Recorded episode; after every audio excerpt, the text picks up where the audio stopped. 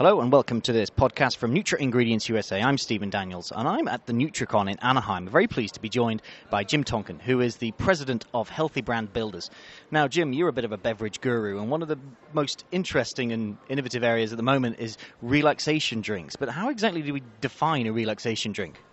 Stephen, it's a great question. Um, I've been looking at this space now for probably two years, and there have been a plethora of products that have come to market. Probably the most prominent that started in it was a company called Drank out of the Midwest here in the U.S., uh, using melatonin as their base. And I think that's kind of uh, that was the original descriptor, if you will, of the relaxation space. Uh, if it was good enough in a supplement or pill form, why not put it in a beverage and make it fun to, to, to drink? There also is the aspect of when you drink something and it gets into your stomach, it obviously gets into your system faster because it's more bioavailable. You don't have to break the pill down.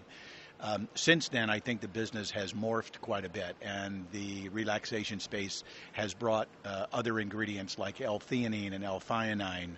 Um, and uh, there's a half a dozen others that are kind of there's some herbs that are also coming into the space that have been like kava uh, that have been known for a long time to, to actually have a calming effect on the body. So I think what's happening is you have these mixologists that are putting together these different ingredients. None of them really know what the best concoction is.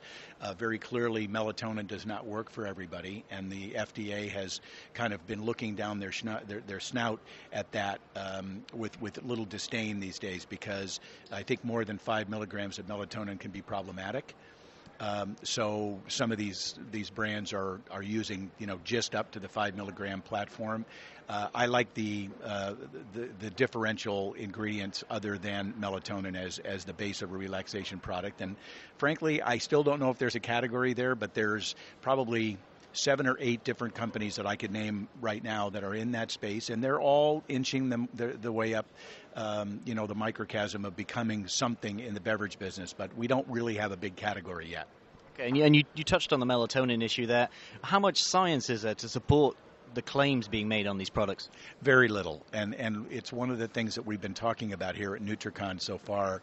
Um, and that's that many of these companies that usurp ingredients from ingredients companies may have a single ingredient that has clinical trials or uh, positive clinical data that it works under these conditions, but then they they put that ingredient in with a half a dozen other products, and there's never been a clinical study done on that specific end concoction, and therein lies the problem.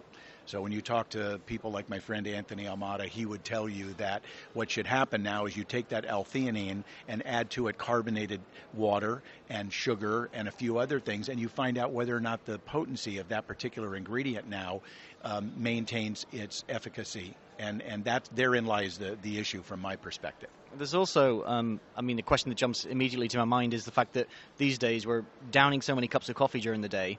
You get to the end of the day and you drink you know a relaxation drink, how is that? How does that then work with a with a caffeine overcharged person? I, I think there are a lot of people that are um, probably doing this more on a on a polarized uh, basis.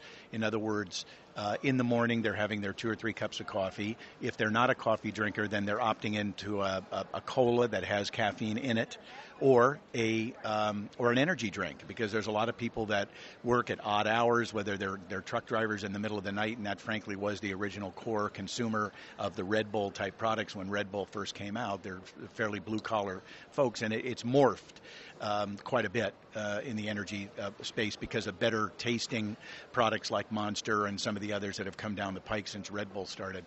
But I think the relaxation space is is um, almost a, a, counter to the energy, and and I, am thinking more people are taking it as an example. RelaxZen has a nighttime and a daytime formula, and then they also have a travel formula. So those are all concocted with different ingredients for different time uh, day parts. Um, so even relaxation, a relaxation shot as an example in the morning, doesn't necessarily put you to sleep. It just knocks the top off of stress uh, and other con- uh, other uh, maladies that you might feel that are, could be left over from a hangover or not getting enough sleep or whatever, and, and it just kind of calms your body down. It's not meant to put you to sleep necessarily. Okay, so like the five hour chill out then. Okay then, Jim. Well, thanks very much for Nutra Ingredients USA. I'm Stephen Daniells.